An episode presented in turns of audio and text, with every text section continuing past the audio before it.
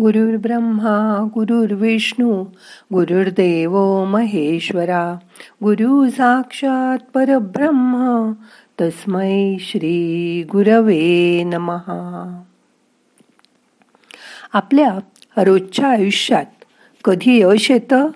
तर कधी येत नाही. म्हणून तर असं म्हणतात की अपयश ही यशाची पहिली पायरी आहे. पण म्हणून काही आपल्याला तिथेच बसून थांबून राहायचं नाही आहे तर सगळी शक्ती सगळा धीर एकवटून त्या अपयशावर मात करून यशासाठी हा पुढचा डोंगर चढून जायचा आहे हे नेहमी लक्षात ठेवायचं. कसं? ते बघूया आजच्या ध्यानात. मग करूया ध्यान. ताठ बसा. पाठ मान खांदे सैल सोडा. शरीर शिथिल करा. हाताची ध्यान मुद्रा करा. हात मांडीवर ठेवा. डोळे अलगद मिटून घ्या. मोठा श्वास घ्या. अलगद सोडून द्या. आता आपल्याला अकरा वेळा ओंकाराचा उच्चार करायचा आहे. मग करूया सुरुवात. श्वास घ्या. ओ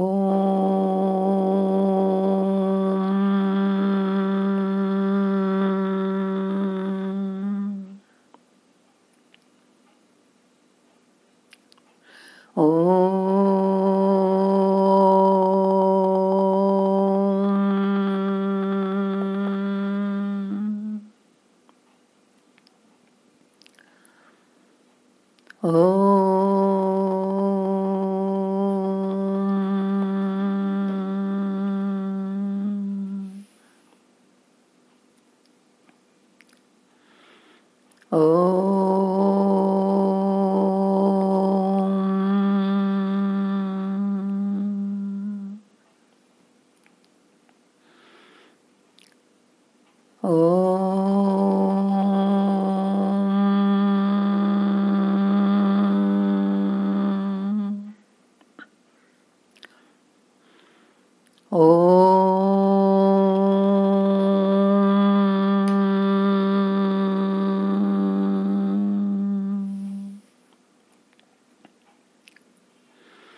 Oh.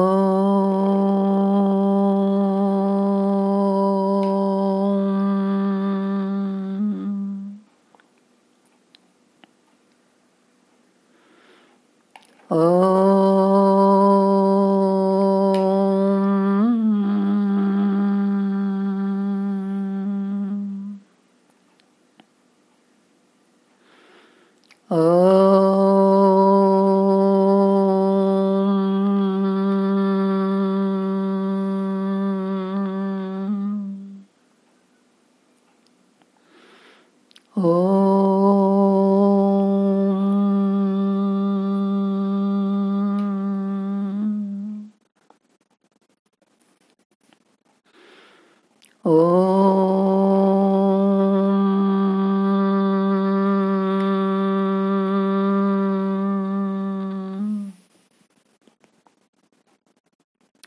या ओंकारात स्वतःला विसरून जा. एक मिनिट शांत बसा.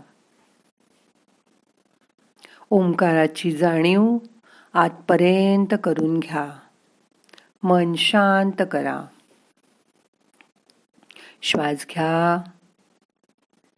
रोखून धरा.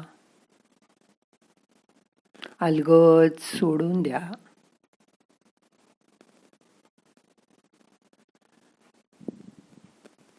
श्वास घ्या.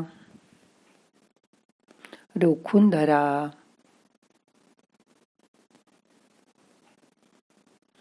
अलगद सोडून द्या.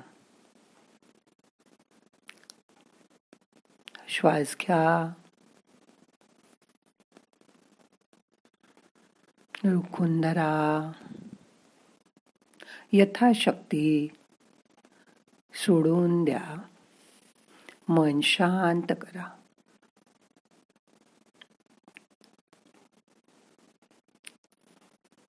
रिलॅक्स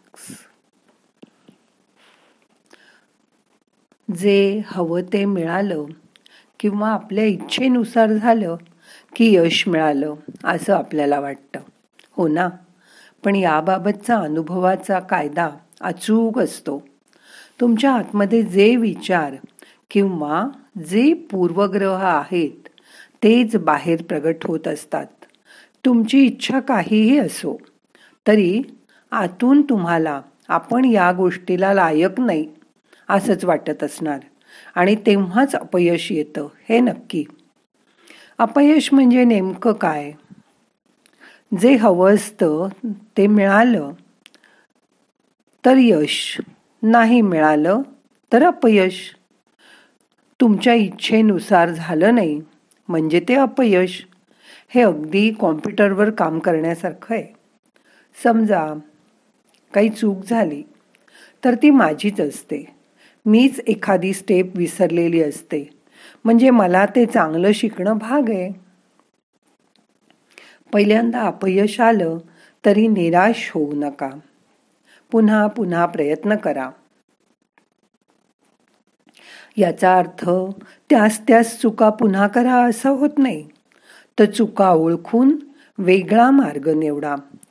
जोपर्यंत तुम्हाला ते अचूक येत नाही तोपर्यंत प्रयत्न करा. एका यशाकडून दुसऱ्या यशाकडे जाणं हा आपला जन्मसिद्ध हक्कच आहे. तसं होत नसेल तर आपली क्षमता आपण ओळखली नाही. किंवा यश मिळेल यावरच आपला विश्वास नाही. किंवा आपणच आपल्या यशाला अजून ओळखलंच नाही असा याचा अर्थ होतो. आपण वाजवीपेक्षा जास्त अपेक्षा ठेवल्या तर सध्या आपण आहोत त्या परिस्थितीत ते मिळणं शक्य नसतं. म्हणून ही कधीकधी अपयश येतं.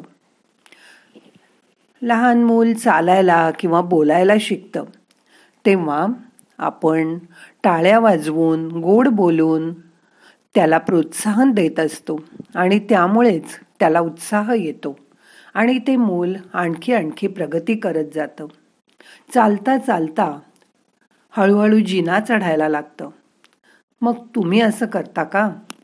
की थोडंसं अपयश आलं तर तू मूर्ख आहेस वेंधळा आहेस असं म्हणून स्वतःला स्वतःचे दोष दाखवता?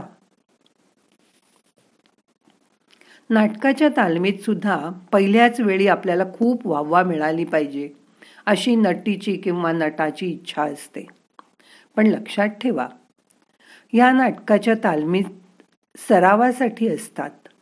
सतत सराव करून ती गोष्ट अंगवळणी पडते. तुम्ही एखाद्या कसलेल्या नटाचा अभिनय बघता तेव्हा त्या पाठीमागे त्याचे अथक परिश्रम असतात. हे विसरू नका.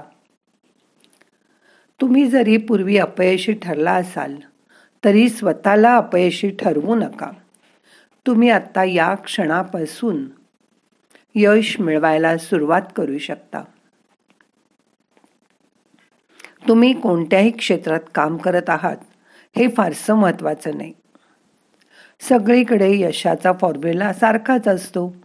त्यासाठी सगळ्यात पहिल्यांदा तुम्हाला यशाचं बीज लावणं खूप महत्वाचं आहे. मग ते बीज अमाप अमाप पीप देईल. रोज असं म्हणा परमेश्वराने मला बुद्धी आणि कल्पनाशक्ती दिली आहे. मी स्पर्श करेन तिथे मला यश मिळेल. रोज परमेश्वराने मला बुद्धी आणि कल्पनाशक्ती दिली आहे. मी स्पर्श करीन तिथे मला यशच मिळणार आहे असं म्हणत राहा. माझ्या मनात मी एक त्यामुळे यशाची जाणीव निर्माण करत असते. या गोष्टी कशा साकार होतील याची अजिबात काळजी करू नका. तशी संधी तुम्हाला आपोआप चालून येईल तुमच्या बुद्धिमत्तेवर मात्र नक्की विश्वास हवा. तीच तुम्हाला बरोबर मार्गदर्शन करेल. कारण आयुष्यातल्या प्रत्येक क्षेत्रात यश मिळणं हा तुमचा हक्क आहे. हे कधीही विसरू नका. बघा नक्की जमेल तुम्हाला. मोठा श्वास घ्या. रोखून ठेवा. यथाशक्ती सावकाश सोडून द्या. मन श्वासाकडे न्या. आज कुठल्या गोष्टीत तुम्हाला यश मिळवायचंय? ते मनातल्या मनात ठरवा. त्यासाठी एक मिनिटभर शांत बसा.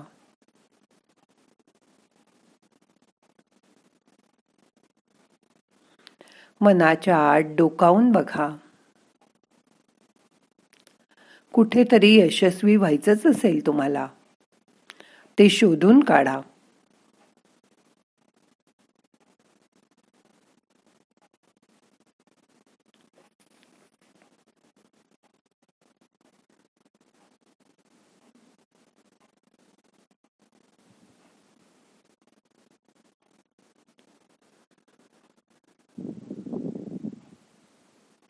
श्वास घ्या.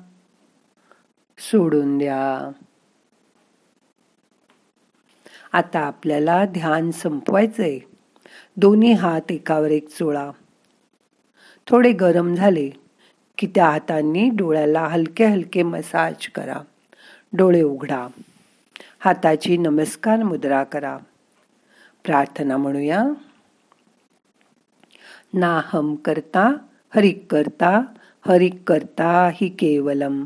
ओम शांती शांती शांती।